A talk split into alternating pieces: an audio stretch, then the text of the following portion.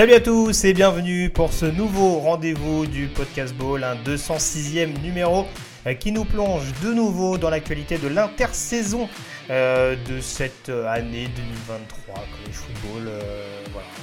voilà.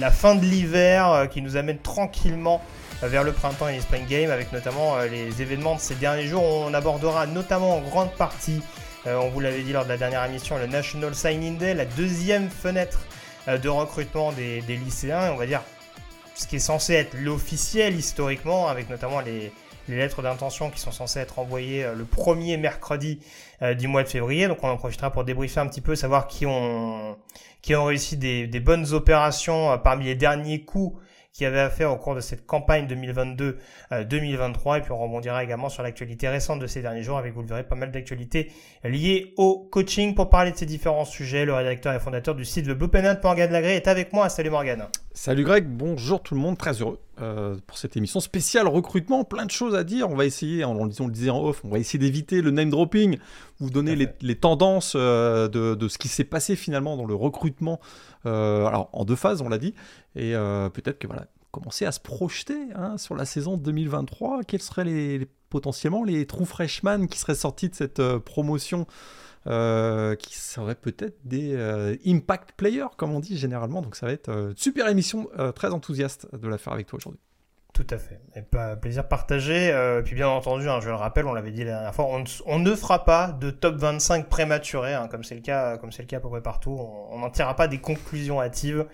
On attend la période du spring game et notamment cette deuxième fenêtre de, euh, portail des transferts donc euh, prévu au printemps où là pour le coup on aura des contours beaucoup plus définis mais vous verrez qu'en tout cas niveau coaching il y a des choses qui bougent et c'est pas inintéressant à mettre en avant. On va d'ailleurs l'aborder tout de suite euh, avec la première partie de cette émission, la partie Breaking News.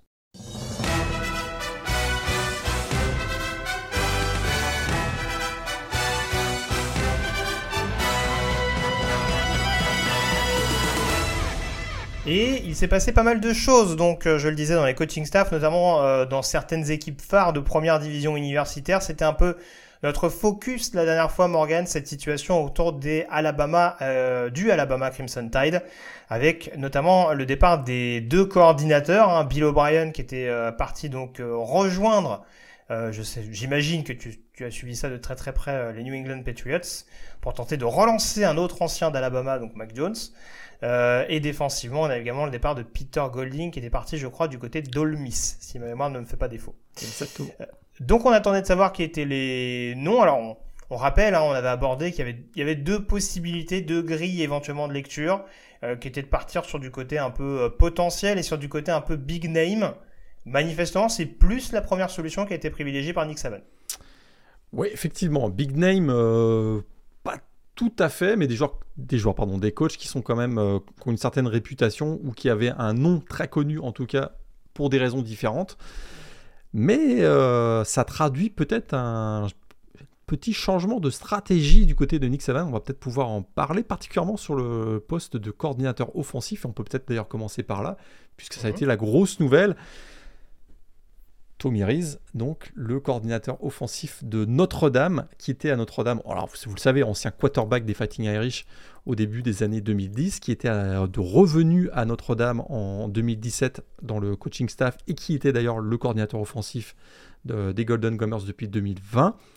Prend donc la succession, tu l'as dit, de Bill O'Brien, parti chez les Patriots. Alors c'est vrai que c'est l'une des stars montantes du coaching au niveau NCA. hein. On rappelle qu'à sa première saison, euh, donc comme coordinateur offensif de Notre-Dame, il a permis à l'équipe d'aller en playoff quand même, hein, on s'en souvient, euh, en 2020. En 2021, l'équipe finit 11-1 avec une attaque qui avait comme quarterback euh, Jake Cohen.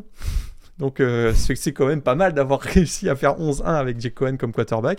Et, la saison dernière, donc 9-4. Alors c'est vrai que ça avait très mal démarré, donc 0-2, on se souvient, avec un départ chaotique, notamment avec Tyler Buckner au, poste de quarterback. Ça a été beaucoup mieux dans la deuxième partie de la saison. C'est pour moi un changement stratégique de la part de Nick Saban parce que c'est vrai que hormis Brian Dabble, ben, 4 des 5 derniers coordinateurs offensifs du Crimson Tide, c'était d'anciens head coach avec beaucoup d'expérience. Hein. Bill O'Brien, Steve Sarkisian, Mike Loxley et euh, Len Kiffin avaient été des head coach auparavant, d'ailleurs, euh, dont leur expérience comme head coach n'était pas toujours très bien terminée d'ailleurs, mais qui avaient rebondi du côté d'Alabama. Là, c'est une, approche totalement différente. On saute sur un, euh, potentiel, comme tu l'as dit, coordinateur offensif, donc avec voilà, un gros upside. Je sais que j'aime souvent le placer, le upside dans, dans, ce podcast, et qui, qui a fait beaucoup de bien du côté de, qui a fait beaucoup de bonnes choses du côté de Notre-Dame et qui, on l'espère, va prolonger cette aventure du côté de Alabama. Un petit, quand même, euh, petite pique quand même sur Tommy Reese. Mhm. Hein, on s'en souvient, euh, quelques heures après le départ de Brian Kelly, cette envolée lyrique euh, indiquant qu'il était convaincu qu'il était à la bonne place à Notre-Dame et qu'il avait qu'il était complètement engagé avec le programme de South Bend pour faire des Golden Gomers, des Golden Domers les prochains champions nationaux. 12 mois plus tard, on voit ce que ça donne. Faites attention euh, souvent, aux communications qui peuvent avoir euh, lieu euh, de la part des head coach ou des coachs qui souvent s'assoivent bien dessus quelques mois plus tard. Oh, t'exagères un petit peu. ça va nous permettre de faire la passerelle, le coordinateur défensif, puisqu'en l'occurrence, il vient de Miami. Et c'est un retour. C'est un, retour, puisqu'il c'est même un troisième passage à Tuscaloosa pour le vétéran de 64 ans, euh, puisqu'il il était le coordinateur défensif de l'équipe de Nick Saban en 2007, en 2009, pardon si je ne me trompe pas, 2007, dans 2007, c'était bien 2007. Euh, donc c'était la première expérience, je pense, la première année de Nick Saban avec Alabama. Puis ensuite revenu en 2014 comme coach des linebackers. Alors il est passé ensuite, on, le sait, hein, à Clemson, à LSU, à Auburn. Ah, il, a, il, a, il, a, fait 2-3 programmes pendant la dernière décennie, on va pas se mentir. Ouais, tout à fait. Il a eu beaucoup, beaucoup euh, bougé. Euh, il succède donc à Pete Colding, tu l'as dit. On se souvient que les exploits récents sont pas si nombreux que ça, puisque la saison dernière, il était coordinateur défensif de Miami. Ça n'a pas été. Alors, c'est plus l'attaque qui a, été euh, déficiente du côté des Hurricanes, mais on peut pas dire non plus que la défense a été fantastique. Mais on se souvient quand même, je sais pas si tu euh, as ce souvenir, mais que euh, en 2019, lorsqu'il était coordinateur défensif d'Auburn, c'est le seul qui avait limité Joe Bureau et la fabuleuse attaque des LSU à 23 petits points avec sa surprise, hein, son, système 3-1-7 qui avait beaucoup, beaucoup dérangé euh, l'attaque des Tigers. Alors on se dit que peut-être, bah voilà, cette créativité, cette capacité à s'ajuster, avec un, bassin de joueurs euh, dont le talent est nettement supérieur du côté d'Alabama, ben, peut-être que ça va bien fonctionner. Encore une fois, c'est un retour à la maison, donc il connaît, euh, il connaît la, voilà, il connaît l'empire déjà. Donc c'est c'est pas un mauvais choix, mais c'est vrai que la saison dernière et ses dernières expériences n'ont pas été non plus euh, fantastiques, quoi. Oui, c'est ça. Faut voir s'il arrive vraiment à apporter une plus-value du côté de cette défense d'Alabama, mais a priori, de toute façon, il aura quand même le personnel pour même s'il y a beaucoup de joueurs euh, voilà, qui vont partir notamment par le, par le biais de la draft. On va les rappeler encore une fois, mais bon, on a quand même Anderson, euh, Young, euh, Toto, Branch, euh, Rix, Elams. Bon, J'en oublie sûrement. Enfin, il y en a pas mal. Enfin, voilà, il y aura encore une fois de la relève avec des joueurs qui sont là pour prendre le relais. On avait dit qu'on faisait pas de name dropping, hein, autant pour moi. Mais voilà, on a quand même Dallas Turner, le edge rusher en chef, et notamment Colin McKinstry sur le poste de cornerback. Donc, euh, donc voilà, ce, seront quand même des, des, bons, des bons instruments, on va dire, des, bons assets, comme on dit. Hein, ceux qui utilisent le terme upside, généralement, ils utilisent ce terme aussi, euh, pour, sur, lesquels, sur lesquels pourra compter Kevin Steele la saison prochaine. On fait donc la transition avec Miami, où là encore, il s'est passé moult choses, avec euh, pas mal justement d'anciens d'Alabama, puisqu'en l'occurrence, donc, euh, Kevin Steele prend la direction, reprend la direction euh, de Tuscaloosa donc pour devenir coordinateur défensif. Ça a créé un petit tumulte euh, sur cette position qui était occupée, il faut le rappeler, par un binôme l'année dernière, parce que n'était pas le seul coordinateur défensif. Euh, on s'attendait donc à ce que l'expérimenté Charlie Strong reprenne la main. Que nenni, monsieur Lagré? Que nenni, puisqu'on a appris ces derniers jours, il y a quelques jours seulement, que finalement, Miami avait et allait et avait embauché Lance Guidry, le coordinateur défensif de Marshall, qui est passé euh, quelques semaines finalement du côté de Tulane, euh, puisqu'il est passé voilà, donc du côté de Marshall à Tulane euh, au terme de la saison 2022. Finalement, c'est du côté de Miami qu'il va se diriger. Il semble que Charlie Strong ait appris la nouvelle sans avoir même été informé que le poste était ouvert. Et euh, bah, dès le lendemain de l'annonce de l'arrivée de Lance Guidry, bing, démission, euh, parce que voilà, il pensait probablement qu'il tiendrait les rênes de la défense euh, lors de la saison 2023. C'est sûr que ça a été vécu comme une sanction. Ça l'était d'ailleurs probablement parce que bah, 67e défense du pays l'an dernier, presque 27 points accordés par match je crois que Mario Cristobal n'avait pas forcément l'entière confiance, en tout cas, se projetait pas vraiment avec Charlie Strong comme unique coordinateur défensif la saison prochaine. Et donc, ben, Charlie Strong à Miami, ça n'aura pas duré très très longtemps. Et du coup, alors, il me semble qu'on l'avait déjà dit lors de la dernière mission, euh, j'ai un doute, mais euh, en attaque, Josh Gattis également, donc qui s'en va du côté de Miami. Euh, toujours pas de nom, je crois, officiellement Tout à fait. sorti. Tout à fait. Il n'y a toujours pas de, il y a toujours pas de nom actuellement pour pour diriger l'attaque de Miami. Alors ça peut être peut-être un peu inquiétant. Euh, je dirais, mais effectivement, le départ donc de, Josh Gattis, euh, ça, a été, ça a été une petite surprise quand même, parce que c'est vrai que Gattis style au moment de la constitution de ce coaching staff, on se disait waouh. Oui, ça a de la gueule. Ça, a de la gueule. Mario Cristobal a des, ambitions. Voilà, Mario Cristobal s'entoure de, euh, voilà, de, de, stratèges dans leur domaine, donc c'était bah, finalement ça a duré. La mauvaise expérience 2022, on a Mario Cristobal ne sent pas qu'il peut y avoir un, changement, ne sentait pas qu'il pouvait y avoir un changement avec, ce, avec ses, leaders euh, autour de lui. Voilà, et on a même euh, du côté de Miami, sauf faire de ma part, il y a même le coach des quarterbacks, je crois qu'il est parti, Frank Ponce, qui est retourné du côté d'Appalachian State pour devenir coordinateur offensif.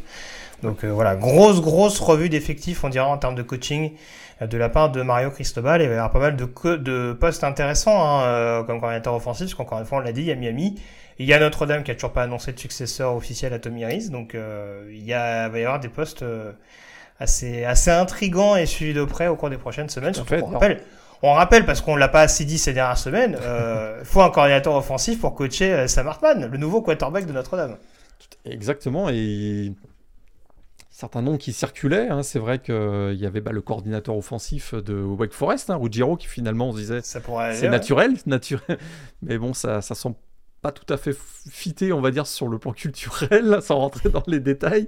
Mais il y avait des noms qui apparaissaient. Un Colin Klein, on sait, le coordinateur offensif de Kansas State, mais j'ai vu passer juste avant l'enregistrement de cette émission que ça se fera pas. Et euh, on a même parlé de Sean Lewis, hein, qui, était, euh, qui, est juste, qui vient juste d'arriver à Colorado. Euh, l'ancien de Kent State et qui pourrait, euh, qui pourrait peut-être être un nom à surveiller du côté. On vous le dit, les faits. que de tumulte. voilà, les dominos sont, sont pas prêts de. ça va tellement finir avec. Ça va tellement finir avec Cliff Kingsbury à South Bend cette histoire-là, ça, va euh, ça va nous faire rêver.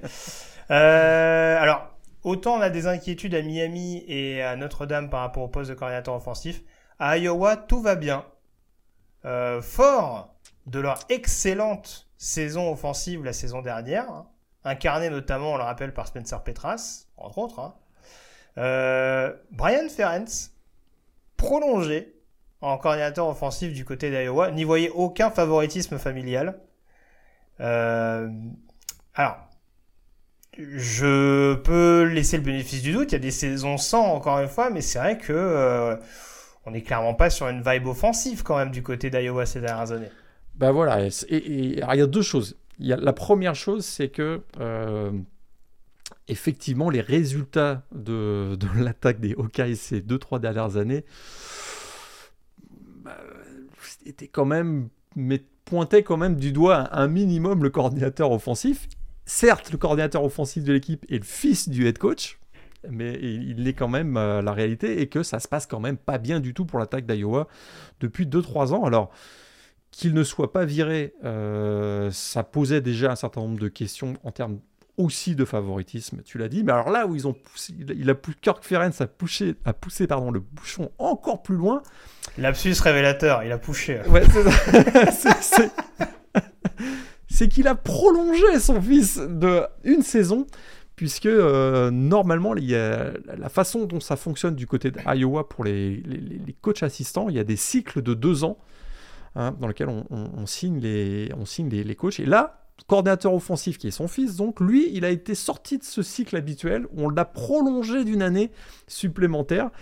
Certes, en lui, en lui baissant un petit peu son salaire et en ajoutant des, euh, des, des objectifs chiffrés, notamment en termes de, points par attaque, de points par match pardon, euh, en moyenne pour, pour l'équipe.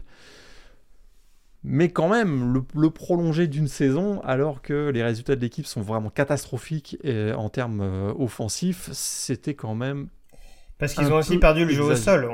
On, s'est ah un peu acharné encore une fois sur le poste de quarterback. Ça n'a jamais été historiquement sous l'ère Kirk Ferenc une référence. Le poste de quarterback à deux trois exceptions près. Et, c'est vrai que là, même le jeu au sol, on a quand même senti que ça battait un petit peu de l'aile. On s'attendait à une année de transition, mais on s'attendait aussi à ce qui est quand même un jeu au sol beaucoup plus établi. Et très clairement, il a vraiment fallu que, quasi sur chaque match, la défense mette le bleu de chauffe pour qu'Iowa puisse y croire de nouveau dans cette deuxième partie de saison.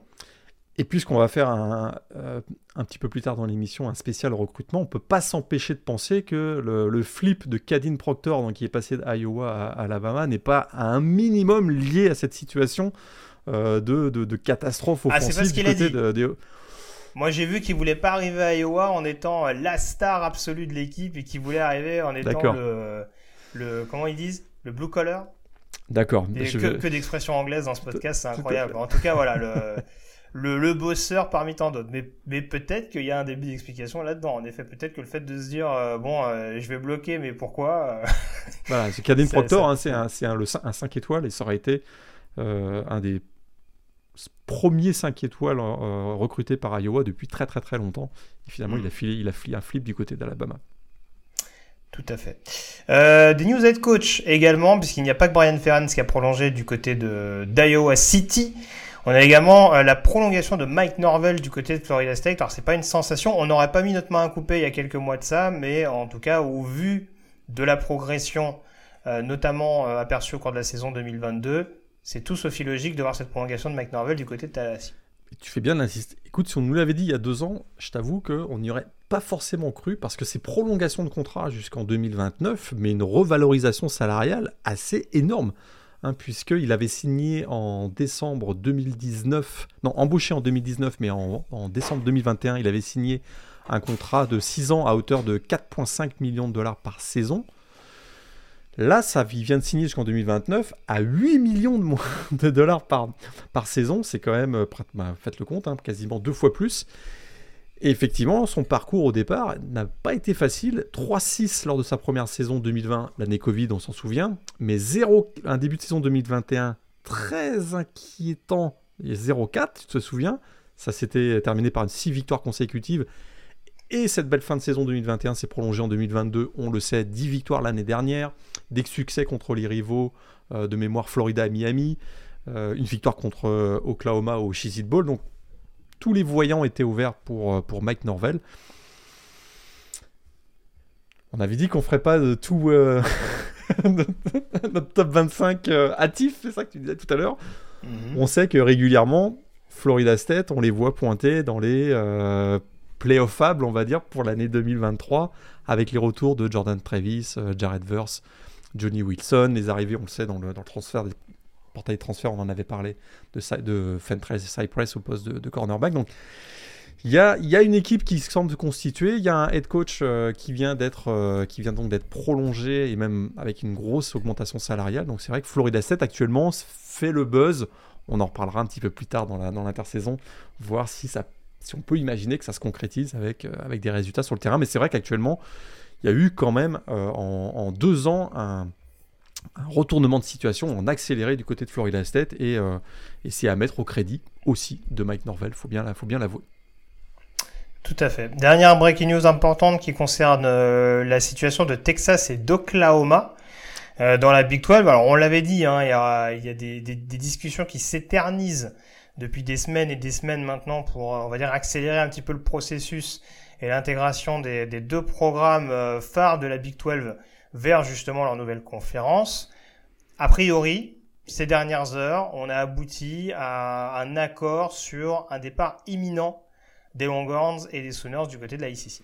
Ouais, ça reste à valider par les, les conseils d'administration des deux universités, mais je étant donné que c'est sorti dans la presse, j'ai du mal à croire que ça ne soit pas validé euh, dans, les, prochaines heures ou dans les prochains jours. Donc les Sooners et les, les ont trouvé un accord donc, euh, avec la Big 12 pour rejoindre la SEC un an plus tôt que la date initialement prévue. Donc la date initialement prévue, c'était le 30 juin 2025.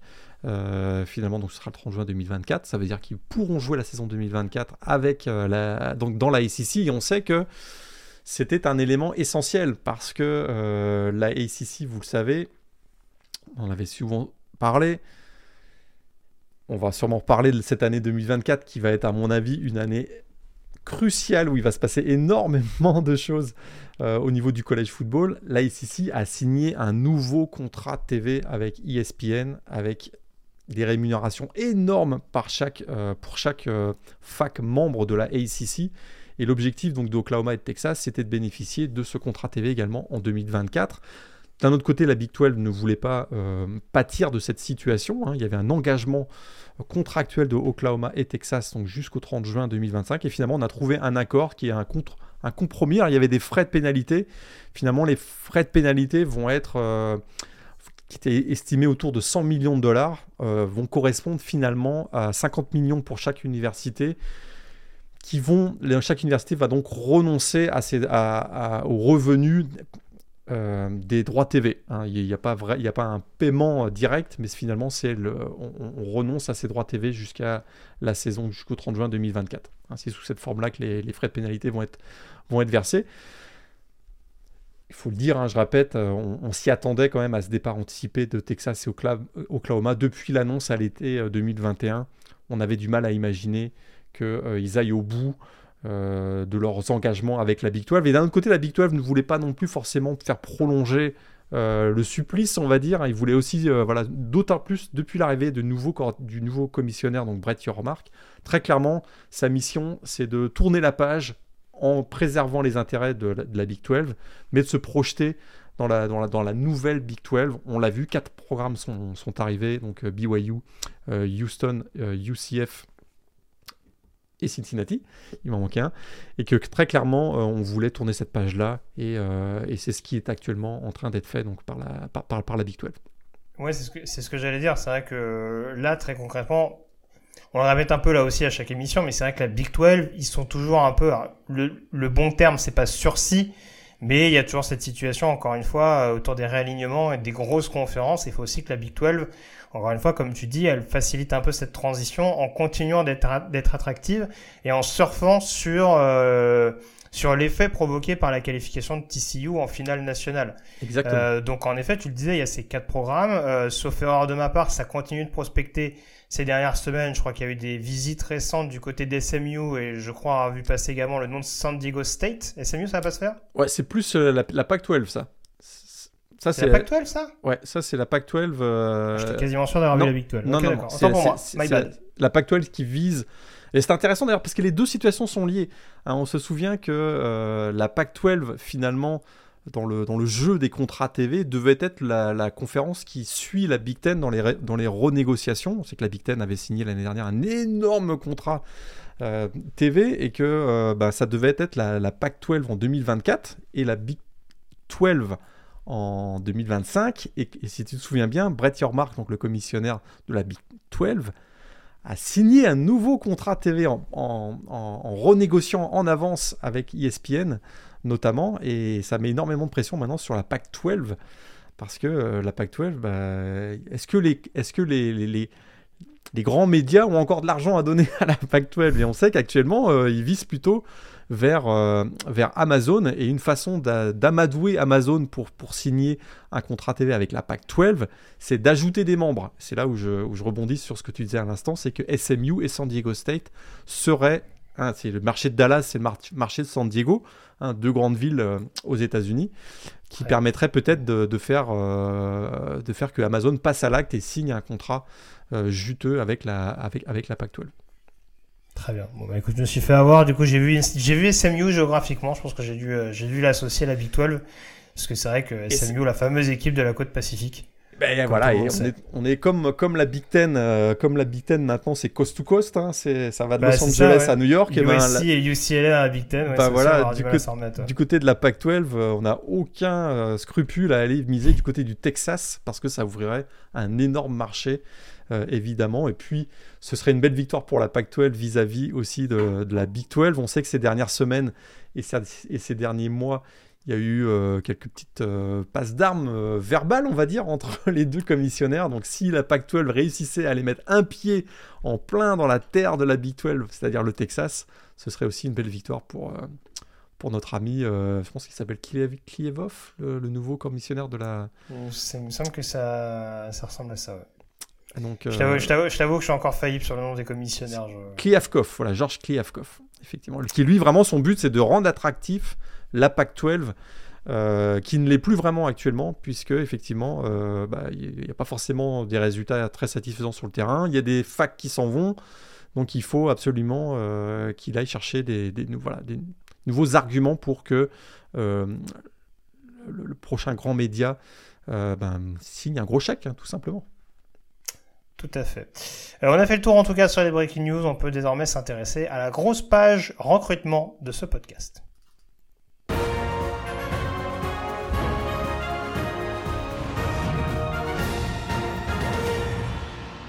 Page recrutement et donc National Signing Day, la deuxième fenêtre de recrutement euh, des meilleurs joueurs euh, lycéens. Alors euh, Morgan, en effet, hein, il y avait plus grand monde. hein. on avait énuméré quelques noms lors du dernier podcast, il y avait plus grand monde euh, d'extrêmement attractifs euh, euh, susceptibles d'envoyer une lettre d'intention début février, mais pourtant il y avait encore quelques, quelques dossiers un petit peu chauds, notamment celui, on l'avait dit, du quarterback euh, Jayden Rashada, on aura l'occasion d'en reparler, hein, parce qu'il y, a eu- pas mal de soubresauts euh, par rapport à ça, Euh, mais en tout cas, ce qu'on a l'air de constater, manifestement, la tendance qui a continué à se dessiner, c'est que les riches continuent de rester riches. Ça n'a pas changé la dynamique. hein. C'est sûr que le National Signing Day, il n'y avait pas grand chose à changer, tu me diras, tu l'as bien dit en introduction, il y avait peut-être 2-3 joueurs, 4 étoiles qui, étaient, voilà, qui auraient permis peut-être de faire euh, basculer un petit peu euh, certaines des positions ou faire euh, quelques changements de position dans le classement du top 10, mais pas changer dramatiquement la, tendance qui s'était déjà bien installée après le early signing period. Mais effectivement, il y avait, euh, il y avait des gros noms. Alors, quand même, on va, on va quand même dire que euh, South Carolina, écoute, ils ont réussi le bon coup. Shane Beamer et les Gamecocks ont réussi le coup, de force finalement de ce National Signing Day en obtenant le, commit et la signature d'un joueur 5 étoiles qui était un des deux joueurs 5 étoiles, mais il y en a l'autre, le, Titan, Deuce Robinson, lui a déjà indiqué qu'il n'indiquerait pas tout de suite sa, destination. On parle bien sûr donc de Nicholas Arbor, un joueur euh, qui vient donc de, de Washington DC hein, et, qui était convoité par à peu près tous les programmes, principalement Oregon et Michigan, qui euh, alors Oregon très clairement misait sur les contrats Nil, Michigan misait plus sur le prestige. On sait que Michigan est un petit peu en retard dans, les, dans la constitution des collectifs euh, Nil, donc misait plutôt sur le, sur le gros projet sportif autour de Jim Harbaugh. Eh bien, c'est South Carolina qui a, raflé la mise. Euh, très clairement, Shane Beamer a réussi à, lier, euh, à, créer des liens très forts entre, entre Nicolas, Arbor, qui jouera d'ailleurs probablement euh, Titan, hein, c'est ce qu'on annonce. Euh, Il est aussi capable de jouer edge rusher. Il a des capacités athlétiques assez incroyables, hein, un athlète euh, totalement euh, étonnant. Euh, On en a de plus en plus des tight un peu comme c'est un peu bah justement si on prend South Carolina c'est un peu un gabarit à la Jane Bell quoi. Ben voilà, et en plus, il va, il va probablement succéder dès 2023. Je sais que tout à l'heure, on parlera des impact players, il en fait probablement partie. C'est qu'on on, le voit très très bien être l'une des armes euh, privilégiées de Spencer Rattler qui sera la, qui sera la saison de retour, donc la saison prochaine. Donc vraiment très très beaucoup réussi par Shane Beamer parce que South Carolina était un petit peu en retard hein, dans, la, dans la ACC et, et ça permet vraiment voilà, d'ajouter un 5 étoiles qui va avoir un impact immédiat et autour duquel on va pouvoir, euh, on va pouvoir créer une dynamique probablement au sein de l'attaque euh, des Gamecocks. Très bien. Tu voulais enchaîner sur des stats ou sur les autres vainqueurs éventuellement? C'est vu que tu parlais de South Carolina, euh, notamment qui avait réussi un gros coup avec, euh, avec Nicolas Arbor. Ouais, alors peut-être les, les, deux trois bons gros coups aussi. Qui, encore une fois, je répète, hein, il n'y a pas eu tant que ça de, de gros coups réalisés pendant le National Sign Day parce qu'il n'y avait pas tant que ça d'opportunités d'en faire des gros coups. Alors peut-être voilà le, cas Raden Rachada, c'est sûr que on en avait déjà parlé, hein, ce, fiasco autour du contrat Nil qu'il avait signé à Florida et euh, bah, les fonds n'étaient pas là. Donc euh, finalement, il, avait, il était revenu sur son engagement et avait demandé à être libéré au début du mois de janvier. Euh, libération d'ailleurs accordée par Florida puisque Florida n'avait pas tenu ses engagements, donc il n'y avait pas de raison de, de, lui mettre des, menottes finalement. Et bah, beaucoup réussi par Kenny Dillingham du côté d'Arizona State. Hein, lui aussi, il avait euh, loué des, liens très très forts avec euh, le clan Rashada, on va dire, lorsqu'il était à Florida State et à Oregon. On sait qu'il est passé euh, dernièrement par ces deux programmes. Et bah, finalement, ce choix d'Arizona State, peut-être, il devenait un peu évident parce que je ne sais pas si tu as suivi ça, mais le père de, de, Jaden Rashada, Arlan, Arlen Rashada, avait joué DB chez les Sun Devils dans les années 90. Alors il y avait encore une petite, voilà, il y avait un lien plus particulier entre le camp Rashada et, euh, Arizona State. Et donc ça. faisait beaucoup de signes. Il y avait beaucoup de signes. il y avait beaucoup de signes, tout à fait. Et euh, la QB room d'Arizona State, ça ressemble à, ça, commence à ressembler à quelque chose. Hein. Il y a Jaden Rashada donc, qui arrive, prospect 4 euh, étoiles du, du top 50. Drew Pine, on l'a déjà peut-être oublié, mais il arrive de, Notre-Dame. Et puis Trenton Bourget, qui avait quand même plutôt été bon euh, la, saison dernière. Donc euh, on va avoir une belle bataille de quarterback. S'il reste en l'occurrence. Évidemment, si, c'est, si ces deux-là, ce que je viens de citer, reste. Et à l'instant T, euh, au moment où on enregistre le podcast, je te rejoins, ça fait en effet une QB de qualité. D'ailleurs, on va, avoir l'occasion d'en, reparler. tu voulais peut-être parler aussi de deux programmes de la PAC-12 qui ont marqué des points importants dans cette dernière ligne droite? Colorado, comme prévu, hein, euh, Sanders agressif. Euh, alors voilà, il a réussi l'un des gros coups aussi, mais là aussi on le sentait venir. Un Cormani McLean qui avait donc euh, annoncé son décommitment de, Miami quelques jours avant la early signing period. On le sentait venir hein, très clairement. Bah ça s'est confirmé et donc ça s'est confirmé que la saison prochaine, Colorado a priori, au poste de quarterback titulaire, euh, va avoir les deux derniers meilleurs cornerbacks sortis des lycées américains. Donc c'est euh, Travis Hunter et Cormany McLean, c'est quand même un exploit, c'est du jamais vu. Ils sont un petit peu seuls, je trouve. Hein. il y a eu quand même la signature de, trois autres joueurs 4 étoiles, ce qui, euh, pour du côté de Colorado, est tout à fait étonnant. D'ailleurs, Colorado sort parmi les vainqueurs de ce processus de recrutement. Ça donne, des, ça donne des armes pour le nouveau coordinateur défensif euh, Charles Kelly. il y a deux safety qui arrivent de. Il y a les deux anciens safety titulaires de, de Jackson State, dont un des fistons. Euh, voilà, exactement. Après, est-ce que ça. Il, y a, il, y a, il, y a, des contours à dessiner. De toute façon, on avait plus ou moins parlé de Colorado, mais c'est vrai qu'il y a encore des, des, contours à dessiner dans cette Pac-12 qui s'annonce malgré tout assez compétitive. Euh, tant que les, futurs réalignés euh, figurent en tout cas au sein de cette conférence. Exactement. pour Colorado, ce qui, pour, pour, pour finir, c'est pas tant la, qualité euh, globale du recrutement que la, tendance qui, change. Et en un temps record quand même, puisque euh, Deion Sanders est arrivé au mois de décembre. Donc euh, c'est quand même tout à fait remarquable d'avoir en si peu de temps réussi à... Je pense qu'il y a 38 nouveaux joueurs hein, dans l'effectif de Colorado, et plutôt des joueurs qui sont d'une meilleure qualité que ceux qui avaient été recrutés euh, par, le, prédécesseur de, de Dion Sanders. Autre vainqueur, tu, l'as dit, notre équipe peut-être de la, de la Pac-12, Oregon. Alors c'est sûr qu'ils n'ont pas réussi à signer Nicolas Arbor, donc on pourrait peut-être considérer ça comme un échec, mais ils ont euh, assemblé la meilleure classe de recrues de la Pac-12 au total, en signant notamment donc le, le cornerback 4 étoiles, Roderick Pleasant qu'on annonçait du côté de USC, donc c'est plutôt, euh, plutôt voilà, ça, a été la confirmation qu'Oregon, euh, qui finit donc dans le top 10 national, a réussi un très bon euh, cycle de recrutement en 2023. Tout à fait, on continue de s'attacher au cornerback d'envergure, on dira, en sortie de lycée du côté d'Oregon, et ça ne fait pas exception. Euh, à la règle, je crois qu'ils ont mis la main sur 2-3 euh, DB assez intéressants. Mais on a dit qu'on ne faisait pas de name dropping. Donc je n'en ferai pas au cours de ce euh, podcast. Est-ce qu'on a d'autres perdants, en l'occurrence, sur cette fenêtre tardive de recrutement, en tout cas cette fenêtre finale du, recrutement de lycéens 2022-2023 Ouais, alors au-delà de Florida, donc dont on a déjà parlé, hein, mais on voit quand même que les Gators, euh, l'écart entre les Gators euh, et, Georgia ne cesse de s'agrandir, et je dirais même que Tennessee est en train de passer devant dans la SEC Est. Ça commence à devenir inquiétant, je trouve, pour, pour, Florida, et donc la non-signature de Janen Rachada est vraiment pas une, nouvelle, une bonne nouvelle, ne serait-ce qu'en termes de pub en plus. Hein. Le terme d'image, là, c'est catastrophique. Quoi. Avec la bonne signature aussi du quarterback de Tennessee, hein, dont on ne dira pas le nom, on s'est promis de pas le dire en off. Mais, euh... on va pas y arriver.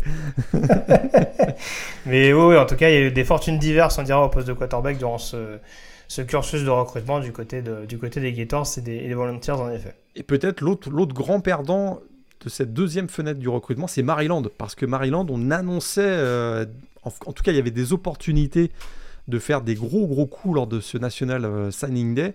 Hein, il y avait plusieurs noms, trois joueurs qui avaient été, euh, qui avaient été cités. Hein. Bah, Nicolas Arbor est originaire quand même de Washington DC, donc c'est absolument évident que Maryland était parmi les potentiels candidats. Euh, ça s'est pas fait du tout.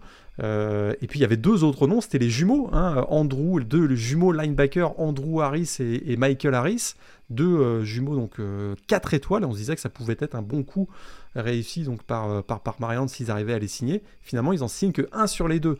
Hein, Andrew Harris est parti du côté de, Central Florida euh, et, Michael Harris a signé lui quand même.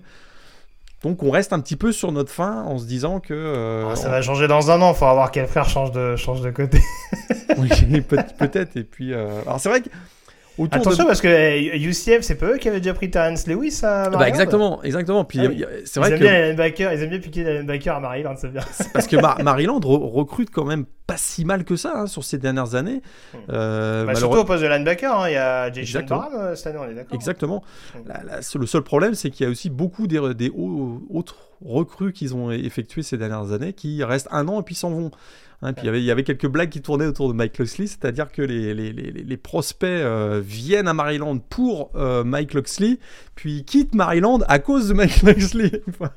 Donc c'est parce que effectivement les résultats sont pas encore satisfaisants, ils ont du mal voilà à, à, franchir un cap dans la Big Ten S. C'est un gros challenge, on, l'accordera, puisque euh, bah, c'est la, division de Ohio State, Michigan, Penn State. Donc effectivement, c'est pas une mince, à, affaire. Mais en tout cas, petite. Euh, je trouve que ça. Voilà, Maryland, euh, on, disait que peut-être ils auraient pu faire des monts et, monts et merveilles pendant cette deuxième partie du, cycle de recrutement et ça n'a pas été le cas. Ils sont passés à côté notamment de, des frères Harris. Tout à fait. On en profite également pour faire un bilan global de ces deux fenêtres de recrutement euh, donc de la campagne 2022-2023. les deux premiers sur les rankings globaux, notamment sur, sur 24-7 Sports. Alabama et Georgia, bon bah rien de nouveau sous le soleil. En tout cas, Alabama, tu en avais déjà parlé, hein, classe, une des classes les plus historiques.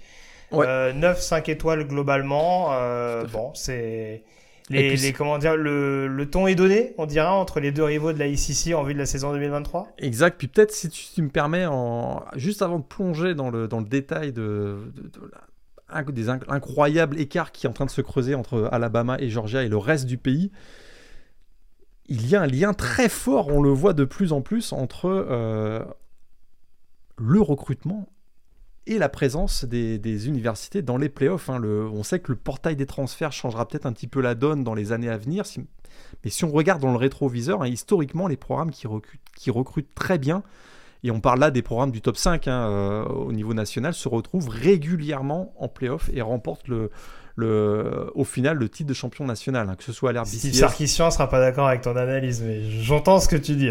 Ah, écoute, depuis, c'est l'exception qui confirme la règle. Que ce soit, que ce soit à l'ère BCS ou depuis l'instauration des playoffs euh, tels qu'on les connaît, qui, retrouve-t-on mm. dans le dernier carré ou en finale nationale? Alabama, Georgia, Ohio State.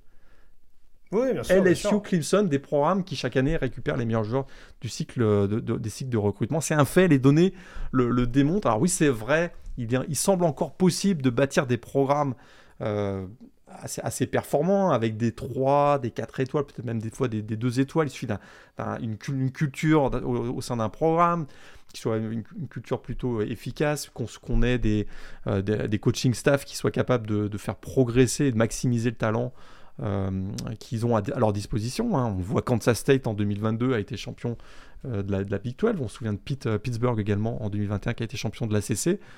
Mais quand il s'agit de gagner des titres nationaux, ah bah là, là ça, ça c'est des 4 et des 5 étoiles, très clairement. Alors j'entends tout de suite TCU, Morgan, euh, ils viennent de faire la Ils sont pas passés loin quand même. Bon, bah moi je répondrai à ça. Vous avez vu la tronche de la finale?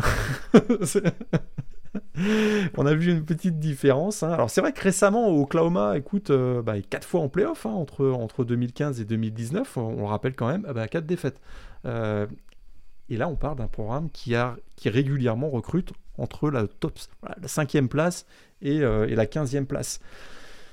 Donc c'est plutôt pas mal comme type de recrutement mais ça ne permet pas de franchir un cap. Euh, et c'est la même chose pour euh, les Michigan, les Notre-Dame, les Michigan State et Washington qu'on a vu participer aux playoffs ces dernières années. Ils sont, ils sont proches, hein. ils sont dans le top 15, top 10. Mais quand tu veux gagner le titre de champion national, il faut avoir eu précédemment euh, des promotions de recrues dans le top 2, dans le top 3, dans le top 4. Et ça, c'est pas bon signe, mes amis, parce que euh, là, c'est là où je rebondis sur ce que tu disais tout à l'heure. Bah, qui on retrouve en, top 1 et top 2, qui on retrouve dans le top 2 cette, année, cette, année? Alabama, Georgia. Et là, ils ont signé 14 des 38 prospects 5 étoiles de ce cycle. Euh,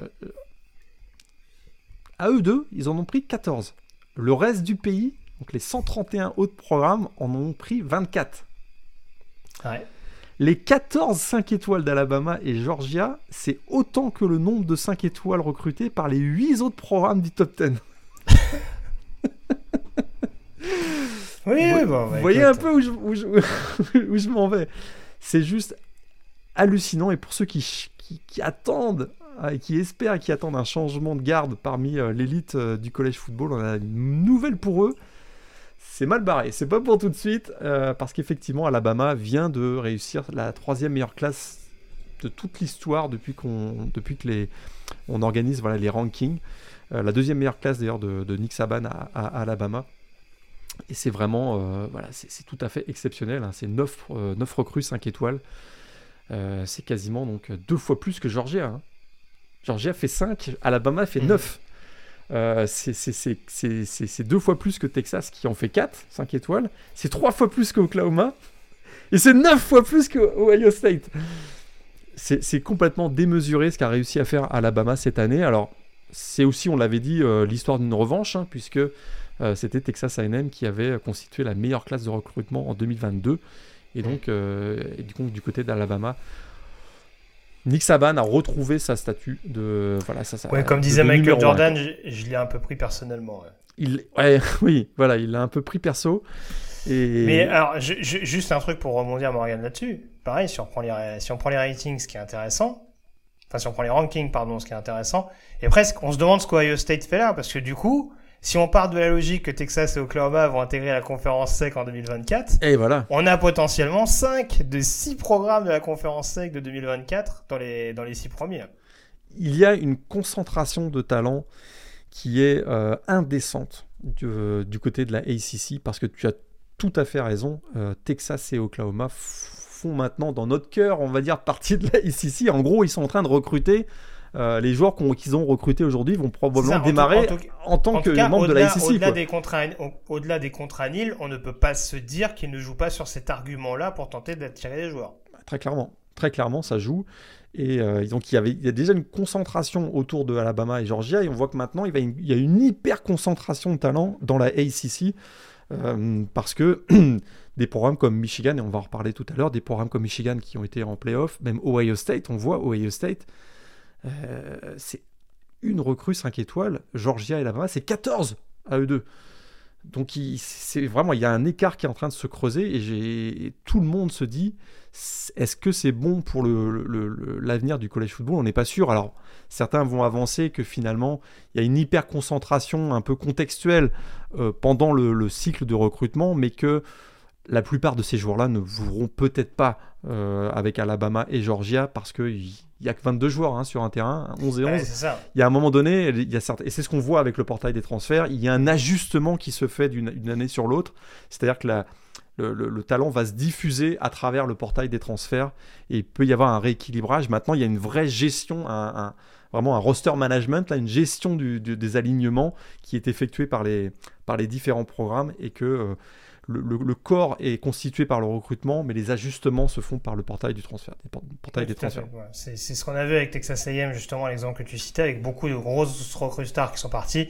Et du côté de Georgia, par exemple, on se rappelle du, cornerback James Singletary, qui était considéré comme un des meilleurs corners de sa, de sa promotion, et qui au bout d'un an s'est inscrit en effet sur le portail des transferts, parce qu'il y avait quand même euh, relativement peu de place désormais dans la hiérarchie, ou en tout cas dans les premiers rôles euh, sur la position du côté euh, d'Athènes. Avant de revenir sur une question importante de, ce recrutement, juste revenir globalement sur euh, tes vainqueurs et tes déceptions. On abordera les, autres bonnes surprises éventuellement derrière. Euh, qui s'en sort plutôt bien? Il y, a des, programmes qu'on va retrouver notamment euh, dans les bons coups de cette deuxième fenêtre qu'on abordait tout à l'heure. Et puis les déceptions globales, aussi tu as cité quelques noms, mais peut-être euh, faire un petit bilan un petit peu sur ceux qui peuvent un petit peu se frotter les mains et se gratter un peu la tête. Texas, hein, on peut quand même le dire, Texas numéro 3, euh, l'opération séduction de, Steve Sarkisian a parfaitement fonctionné. On sait que c'était une des raisons pour lesquelles on a été le chercher, sa capacité à, recruter. Ah, c'est sûr que quand tu mets la main sur Arch Manning, qui est donc le, voilà, le numéro 1 de ce, de ce cycle de recrutement, ça aide, c'est certain, mais ce n'est pas que Arch Manning, le, cycle de recrutement 2023 de Texas. Euh, très, très, clairement, très clairement pas uniquement ça. C'est sûr que c'est un gros morceau, mais c'est un gros morceau qui jouera probablement pas euh, dès 2023 d'ailleurs. Euh, mais ils ont réussi quand même des gros coups. Hein. On en avait déjà parlé. Le, linebacker Tausili Akania, là je vais faire quelques, citer quelques noms, mais qui, était destiné à, Oklahoma et donc qui est passé du côté, de, Texas. Et surtout, ils ont mis la main sur le meilleur linebacker de ce cycle, Anthony Hill, qu'on annonçait à Texas A&M et finalement il est allé du côté de Texas, un linebacker 5 étoiles, un, running back également 5 étoiles, le meilleur de ce cycle, euh, Cédric Baxter. Et puis ils ont même été réussir à, convaincre l'un des meilleurs receveurs, donc Jonathan Cook, euh, qui voilà, va apporter encore une arme à Queen Ewers dans un premier temps, puis à, puis dans un deuxième temps. Texas finit troisième. On savait que Sarkisian allait avoir un impact probablement sur les cycles de recrutement des Longhorns, mais de là à aller atteindre le, podium, c'est quand, même, quand même tout à fait euh, remarquable, c'est à retenir. Oui, surtout qu'il y a un contexte qui est quand même pas hyper favorable, parce qu'on parle quand même d'un programme qui n'a pas, pas été chercher la finale de conférence à 8-5 l'année dernière. De hein. Voilà, qui s'est écroulé euh, lamentablement en 2021. Euh, qui en 2022 c'est un peu plus repris, mais qui n'était pas d'une régularité extraordinaire comme tu le soulignais. Donc c'est vrai que réussir malgré tout à rendre Texas attractif euh, et à rester dominant dans un territoire qui reste extrêmement disputé, que ce soit avec euh, avec le rival Oklahoma ou avec les avec les voisins notamment AM, c'est sûr que c'est assez intéressant à mettre en avant. Un petit mot d'ailleurs sur le voisin Oklahoma. Hein. Euh, ils, finissent 4 quand même. Hein. Ils mmh. finissent quatrième après la saison plus que difficile, on va, on va le dire, la saison dernière. Mais voilà, il y a eu un gros travail de fond pour aller euh, convaincre euh, ben, beaucoup de prospects, trois prospects 5 euh, étoiles quand même dans ce cycle de recrutement pour Oklahoma. Jackson Arnold, on en a déjà parlé, probablement le meilleur quarterback double menace de ce cycle de recrutement va arriver. D'ailleurs, peut-être qu'on en reparlera tout à l'heure de Jackson Arnold, mais il n'arrive pas seul, hein, puisqu'on sait qu'il est, venu en ses bagages avec le, écoute, le deuxième meilleur safety de cette promotion, Peyton Bowman. Les deux arrivent du lycée texan de, de donc ça, c'est vraiment un, gros marqueur également dans la réussite de, ce cycle, réussi donc par euh, Brent Venables. Il y a AD Adeboware, donc qui est un super edge rusher, le deuxième du, de ce cycle qui arrive également. Donc vraiment, à, toutes les positions, ils ont, ils ont amélioré leur, leur effectif. C'est très très encourageant. Il va falloir ça parce qu'on l'a dit, ils vont passer dans la SEC dans quelques années, dans, en 2024. Mais alors que c'est un programme qui aurait pu s'effondrer euh, après le départ de Lincoln Riley, ben, c'est pas ça qui se passe, on voit euh, autour de Brent Venables. Euh, je trouve que c'est très très encourageant. Ça se matérialisera peut-être pas dès 2023, mais en 2024, je pense que c'est un programme qui sera, qui sera déjà bien armé pour, euh, pour s'attaquer à un programme de la un calendrier de la SEC qui sera, qui sera d'un tout autre niveau que celui de la Big 12, avec tout respect que j'ai pour la Big 12. Ils viennent de sortir un finaliste national quand même. Tout à fait. tant qu'on parle de la Big 12, il y a une équipe quand même qui se distingue sans faire beaucoup de bruit et d'ailleurs qui est déjà dans les premiers rôles euh, en vue de la classe 2024. Belle opération pour l'instant qu'est en train de réaliser Joey McGuire du côté de Lubbock. Écoute, ça c'est une des belles sur actuellement là si on retire donc Texas et, Oklahoma du, paysage on va dire c'est la deuxième meilleure euh, promotion de la Big 12 derrière TCU TCU qui fait 20e et Texas Tech donc c'est du programme dont on parle fini euh, bah écoute euh, quasiment à la porte du, du top du top 25 ils sont 26e et ils ont réussi vraiment des très très gros coups alors leurs grosses signatures sont plutôt en défense, on va dire, hein, euh, dans, ce cycle, mais ils ont quand même 6, euh, 5 prospects 4 étoiles, dont notamment Jordan Sanford, donc, qui arrive euh, donc, avec un, très très bon safety. Et de manière générale, c'est la quantité de, joueurs 4 étoiles et de, des 3 étoiles qui étaient limite 4 étoiles. Et effectivement, le fait que voilà, il soit à la porte du, top 25, c'est tout à fait étonnant. Dans une Big 12 où, par, par ailleurs, il y aurait des choses à dire. Hein. C'est pas forcément ultimement encourageant pour la Big 12 dans les. Voilà, si on, regarde uniquement le, spectre du recrutement, euh, hormis TCU et Texas Tech, derrière, c'est un peu chaotique. Euh, ça, descend assez vite ensuite une euh, dans, dans le top 50 on a du mal voilà très clairement à lutter avec avec la Big Ten et, la ACC évidemment d'ailleurs quelque chose qui est très très drôle hein, c'est que Missouri qui est 33 qui est 33e au classement euh, donc de ce recrutement national 2023 et 13e de la ACC. D'accord? Mhm. Il serait classé à peu près dans le top 4 de toutes les autres conférences. On, exclut Vanderbilt, hein, on exclut Vanderbilt qui est un cas particulier. Oui, oui, c'est pas, pas, le le plus attractif. Et puis qui a, en plus, il y a des, il y a des euh, minima académiques qui sont euh, démesurés pour, euh, pour, pour la ACC. Mais Missouri, qui est 13e, donc on va dire la dernière équipe de la ACC, ferait partie du top 4 de toutes les autres conférences. Hein, c'est encore, une, encore un élément qui nous, qui nous indique la démesure que de, de, la domination de, de la ACC euh, sur le recrutement national. T'exclus Vanderbilt, ils sont 52e quand même. La dernière équipe de la SEC est dans, le, dans la première moitié de... quasiment dans le top 50, on va dire. C'est ça. En, tout cas, ouais, J'allais dire pas loin du premier tiers, en tout cas dans la, dans la première moitié, euh, bien, bien avancée. Ouais. Tout à fait. C'est étonnant. Effectivement, la, Big 12, euh, voilà, heureusement qu'il y a Texas Tech qui s'en sort bien parce que le reste, c'est plutôt décevant. Même si on a, voilà, on a Kansas State qui est, qui est 32e, mais c'est un peu difficile, je trouve, pour la, pour la Big 12. D'autres programmes qui ont attiré son, ton attention et qui doivent en tirer des conclusions, on va dire, à l'issue de ce processus de recrutement? Ouais, on, avait, on avait beaucoup parlé déjà dans la dernière, dans l'émission, je pense que c'était dans le podcast 199 où on avait parlé euh, déjà du recrutement du Early Signing Day. Puis comme on l'a dit tout à l'heure, il n'y a pas forcément de grands changements. On avait fait déjà dresser les grands vainqueurs. Peut-être que là, je vais mentionner des programmes dont on n'a pas forcément parlé. Texas et Utah. Euh, pardon. Tennessee et Utah. Je, me corrige. Tennessee et Utah. Super boulot quand même de Josh Ripple. Euh, encore une équipe de la SEC, tu vas me dire. Mais ils sont dans le top 10. Ils sont dans le top 10. Et là, je peux pas y échapper.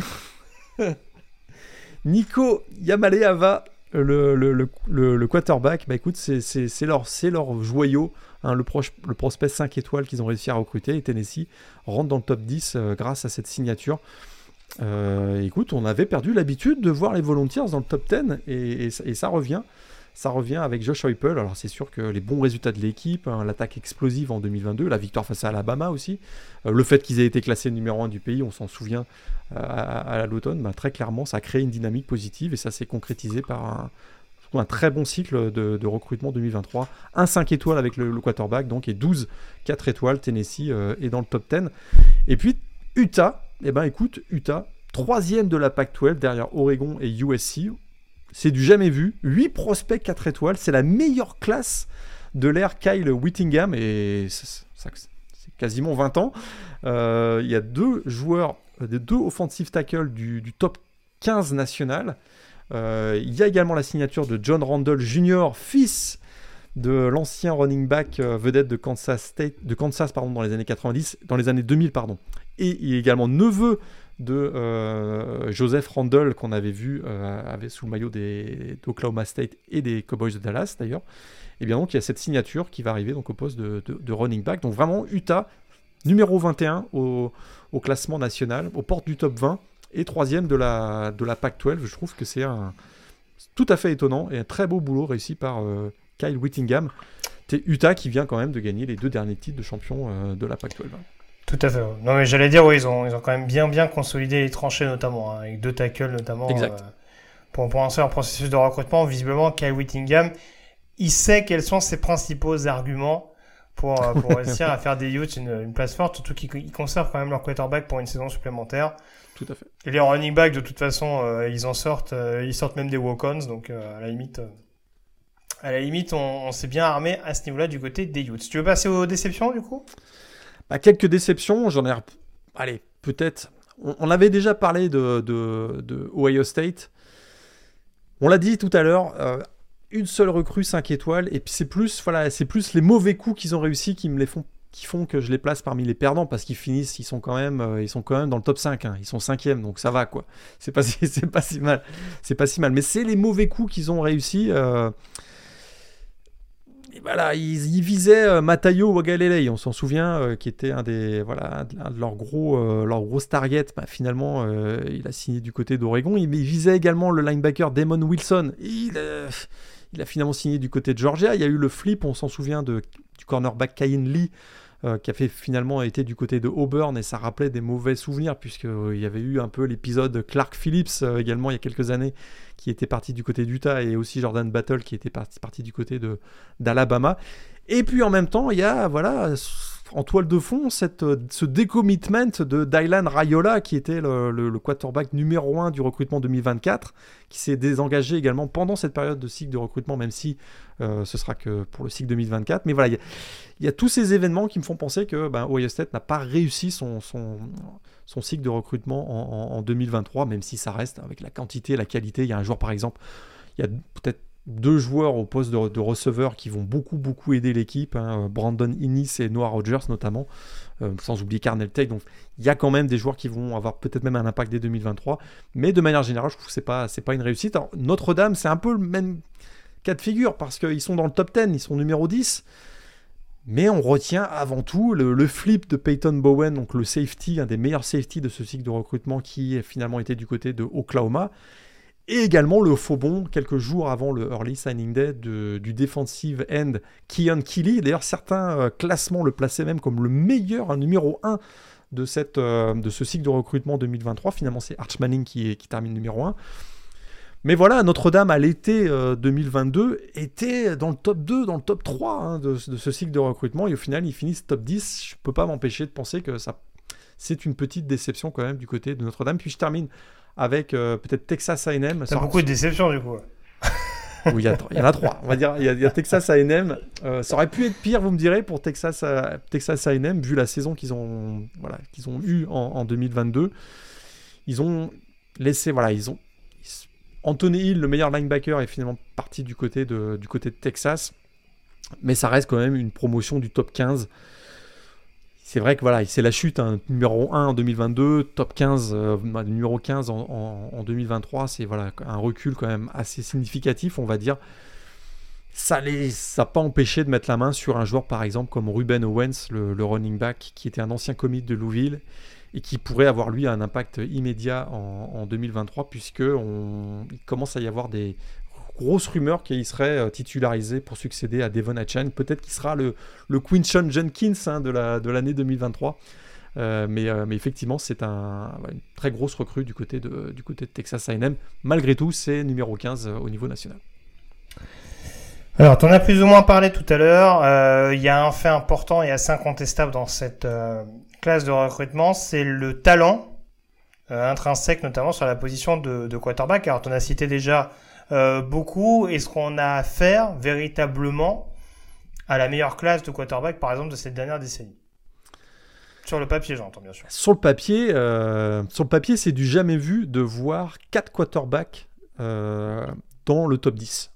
Arch Manning numéro 1 donc à Texas, Nico Yamaleva à Tennessee numéro 3, numéro 5 Dante Moore qu'on n'a pas encore cité mais qui donc arrive du côté du UCLA et Jackson Arnold, je disais tout à l'heure, donc numéro 8, qui arrive du côté de Oklahoma. Et même pas si loin que ça du top 10, il y a Malaki, euh, Nelson, euh, donc, qui est euh, recruté par USC, qui est numéro 12. dans l'histoire. Un, des premiers, un des premiers à s'être annoncé d'ailleurs, il me semble. Tout à fait. C'était quasiment dans la, dans la foulée de l'arrivée de Lincoln Riley du côté de, du côté de Los Angeles. Absolument. Alors c'est vrai qu'on se souvient, on se souvient de la promo 2018 hein, où, il y avait eu Trevor Lawrence et, et Justin Fields, JT Daniels d'ailleurs au, au, passage, mais avoir une concentration de talent 5 étoiles au poste de, de, de quarterback, c'est euh, du jamais vu.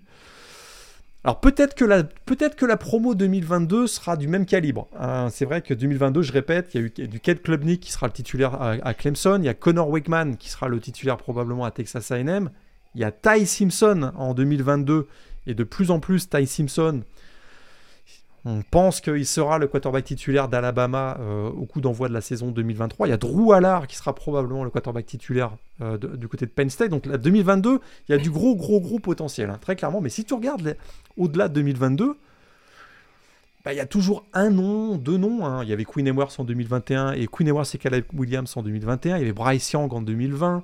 On avait Spencer Rattler et Bonix en 2019. Riez pas. Euh, mais écoute, il y, a eu des classes très drôles. En hein. 2017, le, meilleur quarterback 2017, c'est Davis Mills. Un Tua Tagovailoa, ça arrive beaucoup plus loin. 2016, le meilleur quarterback, c'est Shea Patterson. 2015, c'est Josh Rosen. 2014, le meilleur quarterback 2014, c'est Kyle Allen. Euh, enfin, voilà, je m'arrête là. Mais j'ai l'impression qu'il faudrait peut-être même remonter jusqu'à 2009 pour avoir une concentration de talent aussi euh, importante. En 2009, on avait eu Matt Barclay, euh, Garrett Gilbert, Aaron Murray, euh, Tash Boyd, tous des joueurs qui ont eu des belles carrières ensuite. Mais, mais là, on sent que 2023, il se passe peut-être quelque chose. Euh, mais alors, combien seront titulaires en 2023 C'est la, la, question qu'on peut peut-être se poser. Bah déjà, ça fera plaisir à Victor Roulier. On a Dante Moore qui sera backup de Colin Schley, donc ça, déjà, c'est un peu dommage. Mais... bah là, oui, oui, en effet, il y en a beaucoup. Pas bah, déjà, a priori, Arch Manning, même si je suis pas totalement emballé par la saison de, Queen Ewers, on aura le temps d'en reparler du côté de Texas.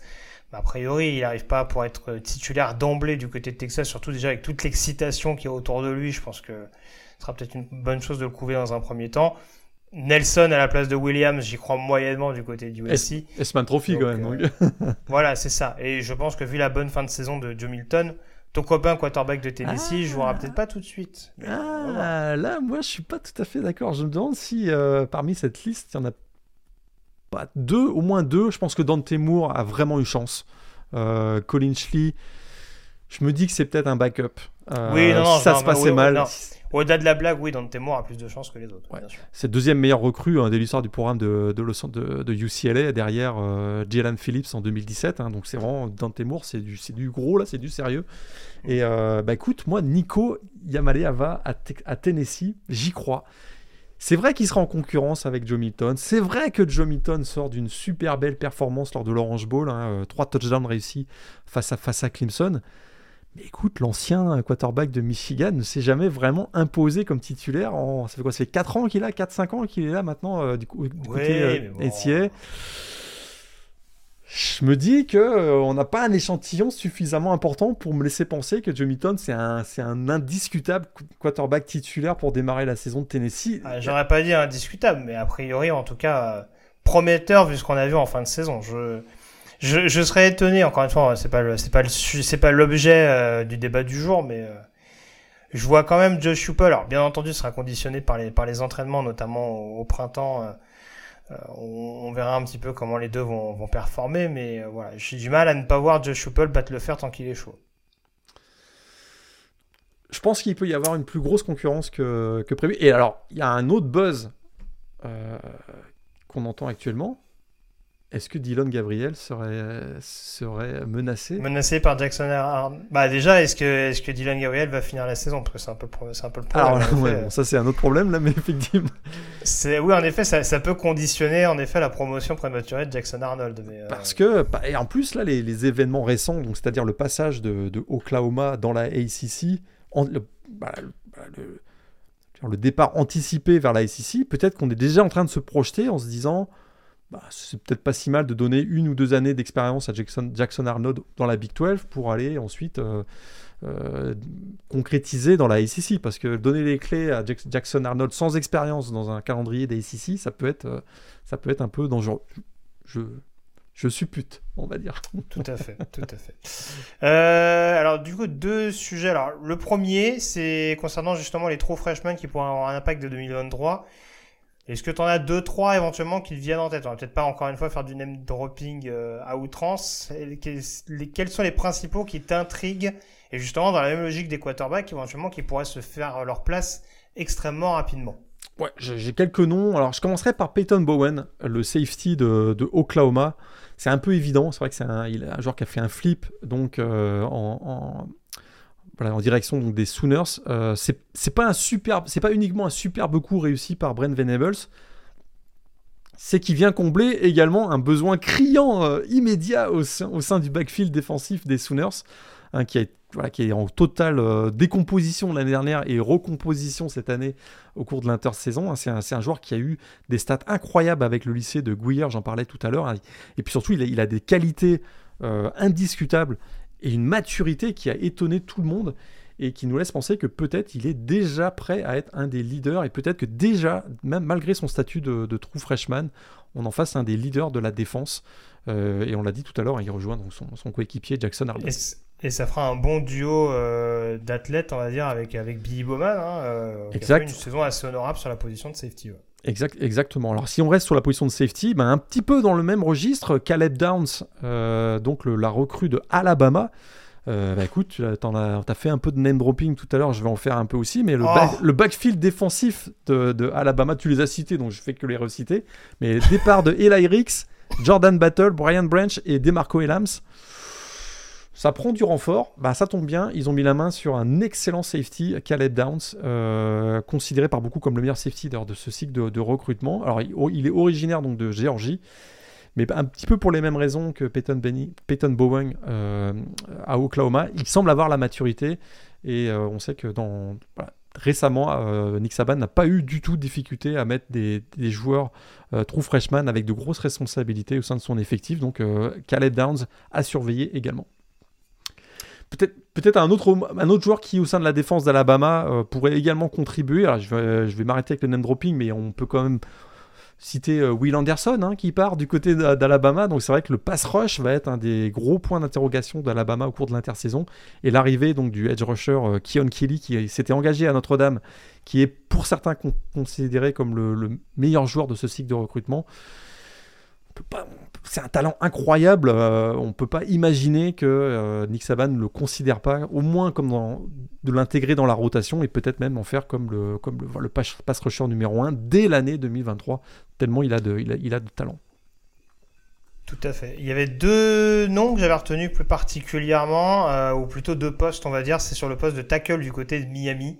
On sait qu'ils ont recruté deux joueurs euh, très intéressants, euh, très courtisés en tout cas de cette campagne de recrutement avec euh, Samson Okunlola, si je me rappelle bien de son prénom, et, Francis Mawigoa. Et on sait que de l'autre côté, alors Zion Nelson revient notamment sur la position de tackle gauche après une année de blessure en, en 2022. Par contre, côté droit, il y a quand même un peu plus d'ouverture. On a beaucoup blindé sur l'intérieur par, le biais de portail des transferts. Jalen Cohen qui arrive d'Alabama, Matthew Lee également, le centre de UCF qui était très courtisé. Euh, sur l'extérieur, il y a peut-être un peu plus de place, notamment pour, euh, un tackle justement euh, nouvelle génération, si on peut l'appeler ainsi. Donc éventuellement, il y aura sans doute en fonction de celui qui marque le plus de points, notamment au printemps, la possibilité ou pour, ou Mawigoa ou pour Okunlola d'être d'être vraiment le tackle droit titulaire et de s'installer durablement dans, cette équipe de titulaires. Du côté donc de You et le deuxième joueur que je voulais mettre en avant et que bien sûr j'ai perdu de vue. Ça va, ça va me revenir. Juste un dernier petit truc, d'ailleurs, ça va me permettre de faire la, transition euh, tout à l'heure, le temps que je retrouve mon dernier joueur. Ah oui, c'était lui. Euh, Cordell Russell, receveur de TCU, un des principaux receveurs, un des receveurs star 4 étoiles notamment au niveau du au niveau de l'État de Texas. Hein, on sait qu'il y a beaucoup d'athlètes notamment sur la position, euh, qui en effet devrait être à considérer notamment de par les nombreux départs sur sur la position du côté de Texas Christian.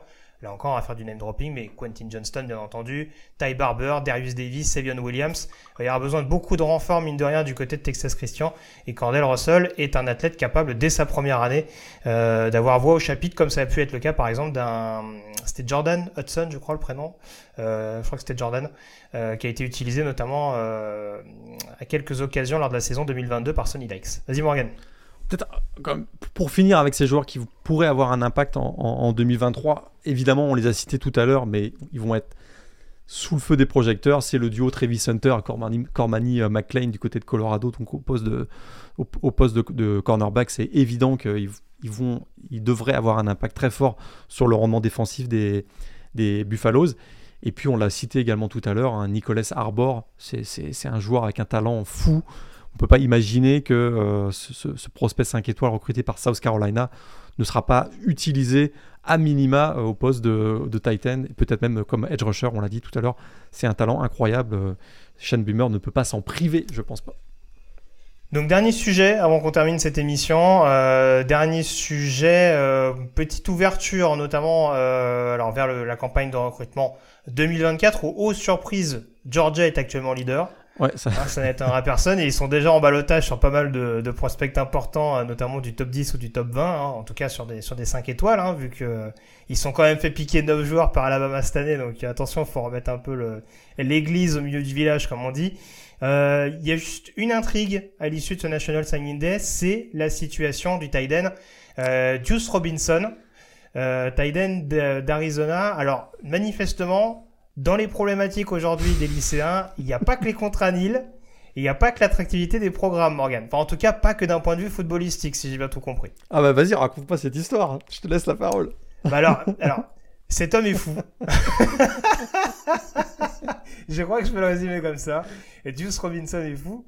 Et tu sais pourquoi je dis ça, Morgan Parce que manifestement, donc il fait partie de ces, de ces athlètes hors normes, hein, classé numéro 19 euh, ah ouais. Notamment sur 24-7 Sports, hein, donc on parle pas de n'importe quoi hein, pour, un, joueur considéré comme Tiden.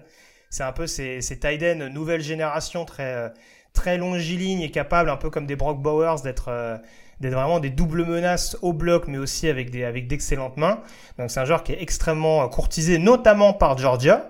Hein, il est sur la short lead des Bulldogs et pour l'instant Georgia est extrêmement favori pour le récupérer.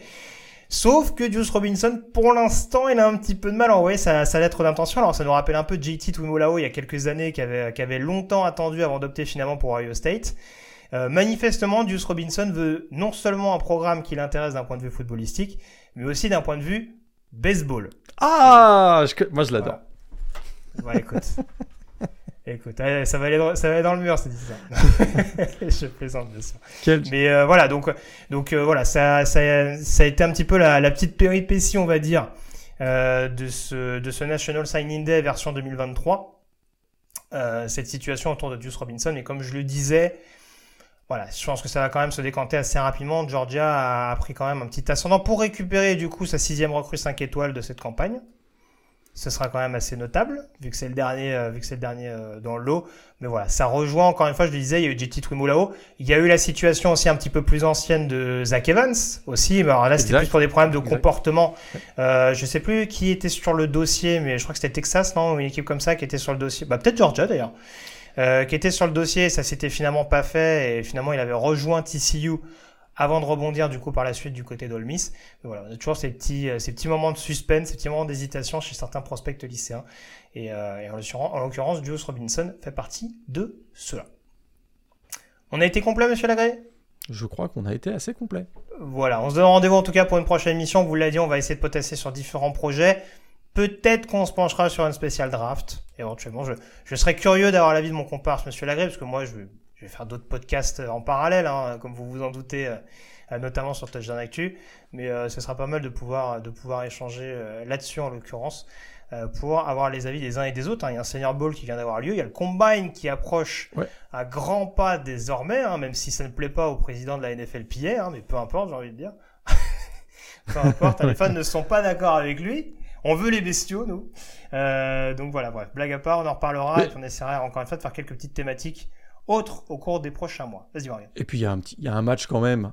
c'est, un, podcast de college football, mais on va pas faire semblant de ne pas le savoir. Il paraît qu'il y a un gros match quand même qui arrive dans les jours prochains. Hein, la, le, la je, vais, je vais le faire comme ça, on va pouvoir nous faire la blague. La finale du Super Bowl quand même Donc le Super alors, alors, le truc, c'est que moi, j'en parle pas trop parce que sinon après le podcast vieillit mal. ouais, ça vieillit. Euh, le, le, Super Bowl, puis on va. C'est pour ça que je suis resté discret. On va vous souhaiter qu'on ait, un- bon match. Il y a deux belles équipes, a priori, entre, les Chiefs et les, Eagles, du talent de chaque côté. On en avait un peu parlé dans le dernier podcast. Il y a ce face-à-face entre Patrick Mahomes et Jalen, Jalen Hurts. Donc, c'est, voilà, on souhaite qu'on ait un bon match, que vous soyez pour les uns ou pour les autres. C'est pas, forcément pas si grave que ça, on va dire, mais on souhaite avoir un bon match en tout cas. Pour ce Super Bowl. Euh, Est-ce que tu as un pronostic ou est-ce que tu as le droit de donner un pronostic? Non, ça va mal vieillir. Je te dis que ça va mal vieillir. De toute façon, il y a un live dimanche soir sur TDA. Donc, Voilà, bah, ceux qui- parfait, qui un podcast avant. Exactement. Voilà, je garde mes cartes, mais je crois qu'il y, a eu- y a- quelques spoilers sur le, sur le site de Touchdown Actu, justement. On a donné les pronostics de la rédaction. Euh, je fais un pronostic un peu, euh, pff, allez, à la one again, parce que de toute façon, j'ai plus, plus la possibilité de finir premier des prodos. Donc, euh, voilà, mais je garde ma surprise pour, pour dimanche. Peut-être que, peut-être que je changerai mon fusil d'épaule. Parfait, voilà. Donc allez, allez suivre euh, la, la Un pronostic, preview. monsieur Lagré? Moi, je pense, je pense que les Eagles vont l'emporter. Je pense, je pense que les- j'ai la, la blessure de Patrick Mahomes. On en, je trouve, je trouve qu'on n'en parle pas tant que ça. On, ou on fait semblant de pas la voir. Je- J'étais pas à Glendale, mais à mon avis, on a dû entendre deux, trois fois. Ça a dû être mentionné deux, trois fois quand même. Il paraît que les Eagles sont un petit pass rush intéressant. Oui. Donc euh, je me dis que Moi, ma grande blague, c'est de rappeler que CJ Gardner-Johnson a joué aux Saints. Donc, euh, donc je pense Ah. qu'il va se taper. il- à mon avis, il va, il va cogner ou sur la cheville de Mahomes ou sur le dos de Kelsey. À mon avis, il y, a- il y en a un des deux qui va prendre cher sur le match, histoire de voir si, si tout est bien en place. euh, Ah, tu crois des- ouais. Tu crois qu'il a, il a ramené le Bounty Gate avec lui, c'est ça que tu veux dire crois pas. J'y crois pas. Non, non, non, Garner je pense- Johnson je est, un, une personne très réfléchie, très. Voilà, je, je, je Non, pas faire mais-. Plus que ça, écoute, j'aurais beaucoup de plaisir à voir Jalen Hurts être champion euh, NFL parce que c'est un joueur que j'ai croisé dans nos péripéties euh, euh, lorsqu'on a pu assister à la finale nationale et j'ai rencontré un mec bien, un super état d'esprit, un joueur qui est, je trouve, euh, irréprochable dans son comportement. Et ben écoute, c'est bien d'avoir des, des- des exemples qui parfois gagnent. hein. On a souvent l'impression de voir des bad boys qui l'emportent tout le temps.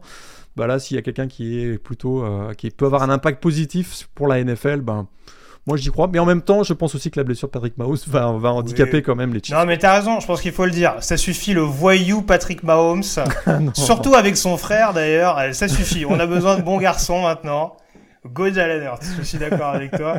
Ce c'est sera pas, ce que, la pas ce que j'ai dit. alors, et, alors, et, alors, et alors, franchement, c'est moche parce que faire un pronostic comme ça, juste pour te, mer- juste pour te mettre victoire dans la poche, franchement, Ah, je trouve ça moche. mais je suis totalement d'accord avec ton discours de Jalen Hurts et je suis persuadé que j'aurai le même discours dans quelques années quand Kendall Milton remportera le Super Bowl. Bon bah écoute, on en reparlera. Peut-être que ça vieillira bien ça comme, euh, comme, euh, Bah, comme écoute, statement. euh, je le souhaite. Go Kendall, hein. je sais pas si tu nous écoutes. Je suis sûr qu'il nous écoute maintenant. Il a dû se dire, il y a, il y a, y a, y a un Français qui m'a posé une question, ça va arriver une fois dans ma vie. Il, va, il a forcément jeté une oreille. Bon bref, euh, merci encore en tout cas de nous avoir écoutés. Merci à toi Morgan d'avoir été en ma compagnie. Euh, on vous souhaite, je me joins en tout cas Morgan pour vous souhaiter en effet un bon Super Bowl en espérant qu'on ait du spectacle. Et puis euh, voilà, continuez de suivre en tout cas du football américain, même si ce sera pas en direct euh, pendant tout le printemps et, et tout l'été. euh, voilà. Baseball, si vous pouvez vous abstenir, euh, voilà. faites pas comme Dieu Mais non, mais non, il y a la Coupe du Monde ne de baseball pas. Ouais, ah oui, j'ai entendu ça, j'ai entendu ça. Ne sombrez pas. Arrêtez. Le- la Non, finale, de toute façon, ce sera États-Unis-Cuba. Ne l'écoutez pas, ne l'écoutez pas. Bon, allez, à bientôt tout le monde. Allez, salut à tous. Salut à tous.